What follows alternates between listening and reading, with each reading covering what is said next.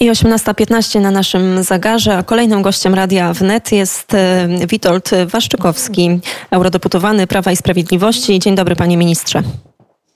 Dzień dobry panu, dzień dobry państwu. Dzień dobry to może zacz... przepraszam, bo rozmawiałem przed chwilą z panem. Dzień dobry. Tak, tak, wszystko w porządku. Dzień dobry, witam. E, zaczniemy może od kryzysu na granicy polsko-białoruskiej. E, już teraz otwarcie część polityków, publicystów mówi o tym, że ta sytuacja to element wojny hybrydowej. No i jeżeli się z tym e, zgadzamy, to jakie są cele? Co chce osiągnąć Aleksander Łukaszenka i Władimir Putin?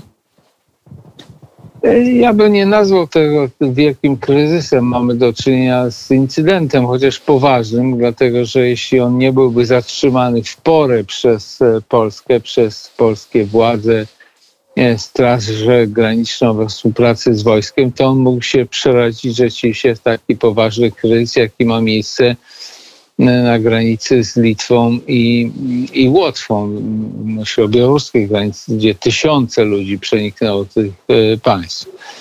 E, Łukaszenka oczywiście ma z poprzednich lat liczne przykłady. Jednym z takich jest e, Fidel Castro, który przed laty, w szczególnie latach 80., co jakiś czas chował strażników z plaż i pozwalał ludziom wsiadać na cokolwiek i uciekać na Florydę. Głównie uciekali przestępcy, bo wtedy ich wypuszczał z więzienia. No mamy przykład 2015 e, roku, kiedy również strażnicy e, tureccy odeszli z plaż i z obozów e, uchodźców, imigrantów i, i plaże zaroiły się od uchodźców zarówno tureckie, jak i greckie.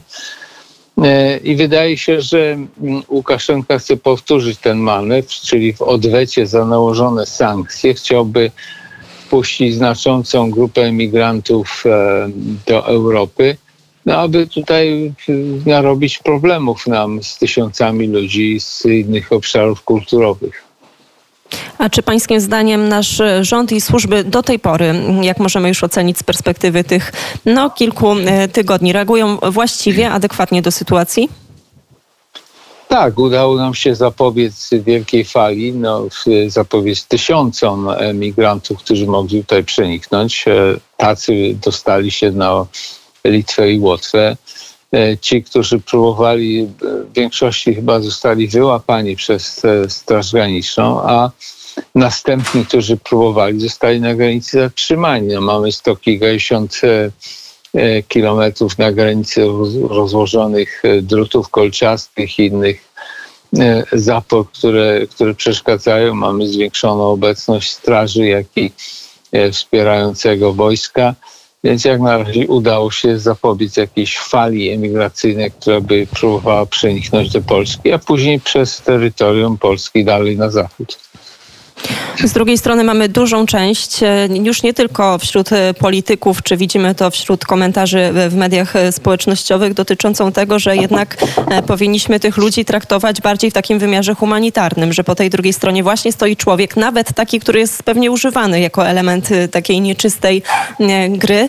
No i takie powstaje pytanie, prawda? Czy, czy, czy, czy można jakoś spróbować to pogodzić w taki sposób, żeby z jednej strony no, przede wszystkim dbać o bezpieczeństwo Polski, Polski i te granice uszczelniać, ale z drugiej strony, żeby jakoś e, tym ludziom spróbować pomóc. Czy jest jakiś taki złoty środek albo coś, co można by zrobić lepiej? Nie, nie ma, nie ma takiego środka. To są dylematy oczywiście. Politycy i decydenci, którzy przede wszystkim myślą o bezpieczeństwie państwa, będą myśleć o bezpieczeństwie państwa i będą musieli tutaj kwestie mm, tych ludzi stawiać drugorzędną. Oczywiście biorąc pod uwagę, że nie dzieje im się oni nie są, ich życie nie jest zagrożone, ani zdrowie nie jest zagrożone. To raz. Po drugie, po drugie oni są po, po stronie białoruskiej. Oni nie są, nie przekroczyli granicy polskiej. W związku z tym odpowiedzialność za ich los i zdrowie e, spoczywa na Białorusinach. I wszystkie pytania, które część mediów e, kieruje wobec rządu polskiego, były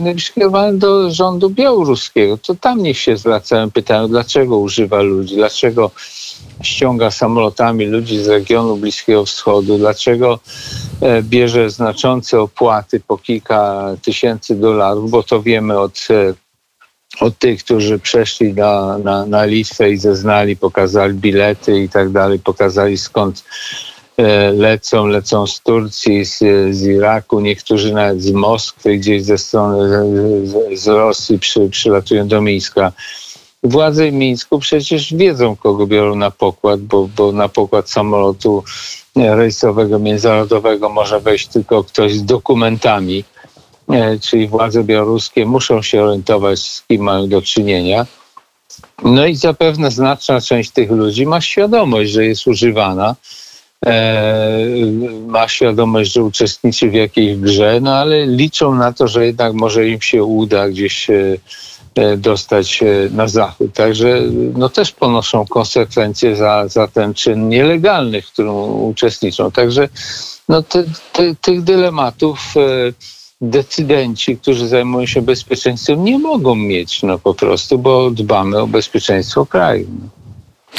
To, co wydaje mi się, że jest jeszcze warte podkreślenia, to to, że na razie są to, to nie są raczej uchodźcy, tylko właśnie emigranci. To są osoby, które w jakiś nielegalny sposób są poprzez przez białoruskie firmy współpracujące Oczywiście, zapewne z rządem Łukaszenki trzeba, przerzucane. Trzeba mhm. tłumaczyć, e, wie pani, status prawny. Uchodźcą jest człowiek, który z obszaru konfliktowego udaje się do pierwszego sąsiedniego kraju, który z punktu widzenia tego konfliktu jest bezpieczny. W tym kraju mu nie grozi niebezpieczeństwo. To są głównie, jeśli bierzemy pod uwagę Afgańczyków, to są głównie państwa sąsiadujące z Afganistanem, czyli Iran, e, Pakistan z drugiej strony, Tadżykistan, gdzieś tam Uzbekistan i tak dalej. Te, te, te państwa. E, jeśli ten człowiek e, przedostaje się już następnie do następnych krajów, traci status uchodźcy, bo e, staje się migrantem, legalnym bądź nielegalnym, zależy w jaki sposób następnie granicę przekracza, czy w sposób zielony, czy, czy, czy, czy legalnie opłacając się jakimś przewodnikom. Więc my, my, na terenie w tej chwili, czy przy granicy polskiej, nie mamy uchodźców, tylko mamy nielegalnych emigrantów, którzy w jakiś sposób się przedostali pod polską granicę. To prawda, ale z drugiej strony, jak obserwujemy sytuację mm, na Bliskim Wschodzie, czy chociażby właśnie ostatnio z naturalnych przyczyn bardzo dużo mówi się o Afganistanie i wiemy, że talibowie no, jakby kontrolują ten ruch migracyjny w dużej mierze. Ci ludzie bardzo możliwe, że będą próbowali się przedostać już nie tylko do Polski, ale my tak naprawdę jesteśmy takim krajem e, tranzytowym. Oni próbują się przedostać dalej na zachód, ale możemy mieć e, naprawdę do czynienia z ogromnym kryzysem migracyjnym. Teraz pan wspomniał, że to jest no, jeszcze nie kryzys, ale bardzo poważne incydenty ale można zakładać, że ta sytuacja będzie rozwojowa i w takim kierunku, że to będzie bardzo poważny problem, już nie tylko dla Polski. E, I co w związku z tym? Mamy otworzyć granice, te miliony ludzi przyjąć do siebie, miliony ludzi, którzy nie chcą walczyć o swoją Nie, ale może, ale może jest wszystko. jakiś wspólny plan Unii Europejskiej, no, bo też, no też ciężko, żeby pomóc, Polska... No, pomóc im tam, na miejscu, prawda? Tym, którzy się już wydostali z Afganistanu, pomóc w krajach ościennych. Nie sprowadzać ich oczywiście do Europy, bo to są e, szalone różnice kulturowe. Afgańczycy to są muzułmanie, albo szyici, albo sunici. Być może lepiej, aby pozostali w krajach o podobnej e, kulturze. Mm, natomiast nie jest rozwiązaniem jakiegokolwiek kryzysu migracyjnego ściąganie milionów ludzi do Europy osiedlanie ich tutaj w Europie, jak kiedyś przed jeszcze kilkoma laty różne lewicowo-liberalne kręgi e, myślały, bo to też za tym stoi pewna inżynieria społeczeństwa, społeczna i to jest e, temat na dłuższą rozmowę. A czy jest w takim razie jakaś strategia, jakiś e, plan, albo mówi się mm, o tym w Unii Europejskiej, aby właśnie wspólnie mm, ochronić tutaj nasze granice i już teraz. Tak, ta strategia, aby w Afganistanie stworzyć nowoczesne, w miarę demokratyczne państwo, zawaliła się. Była to utopia. Przez 20 lat w państwie mm, e, głęboko muzułmańskim, e, gdzie w dużej mierze dominował prawo szariatu, próbowano przez 20 lat stworzyć nowoczesne państwo o strukturach przypominających struktury zachodniej Europy czy, czy zachodnich cywilizacji. Mm, e, nieprawdą jest to, co mówi prezydent Biden, że nie chciano tam zrobić demokracji. Chciano. bo nie tylko nasze wojska walczyły z talibami, ale również w ramach różnych zespołów rekonstrukcyjnych budowały w, prowincji Gazni różne struktury państwowe. Tam wysłano nie tylko duże ilości broni, ale komputerów, komórek, telefonów i tak dalej. Próbowano stworzyć nowoczesne E, państwo i to ta utopia się zawaliła. I nie ma dzisiaj strategii. Dzisiaj strategią jest powstrzymanie talibów, aby ten płomień e, dżihadu nie został przeniesiony do ościennych krajów, nie został przeniesiony do Europy, bo talibowie, myśmy przez 20 lat będąc tam, próbowali też nie dopuścić, żeby w różnych regionach świata powstał jakiś przyczółek e, E, państw dżihadowskich, państw, e, gdzie będzie dominował rewolucyjny szariat i skąd będą płynęły rewolucyjne i terrorystyczne idee na świecie. Stąd zwalczaliśmy talibów, stąd zwalczaliśmy państwo Daesh e, w Syrii i w Iraku, stąd Francuzi walczą w Afryce E, na Sahelu z Boko Haram, ponieważ nie chcieliśmy dopuścić, żeby e, terroryści stworzyli jakieś, jakieś struktury państwowe.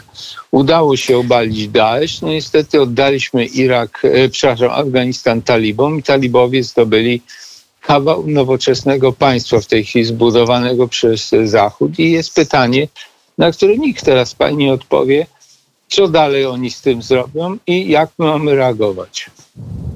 Bardzo serdecznie dziękuję za ten komentarz. Gościem Radia Wnet był Witold Waszczykowski, eurodeputowany Prawa i Sprawiedliwości, były minister spraw zagranicznych. Bardzo dziękuję. Dziękuję za zaproszenie. Dziękuję.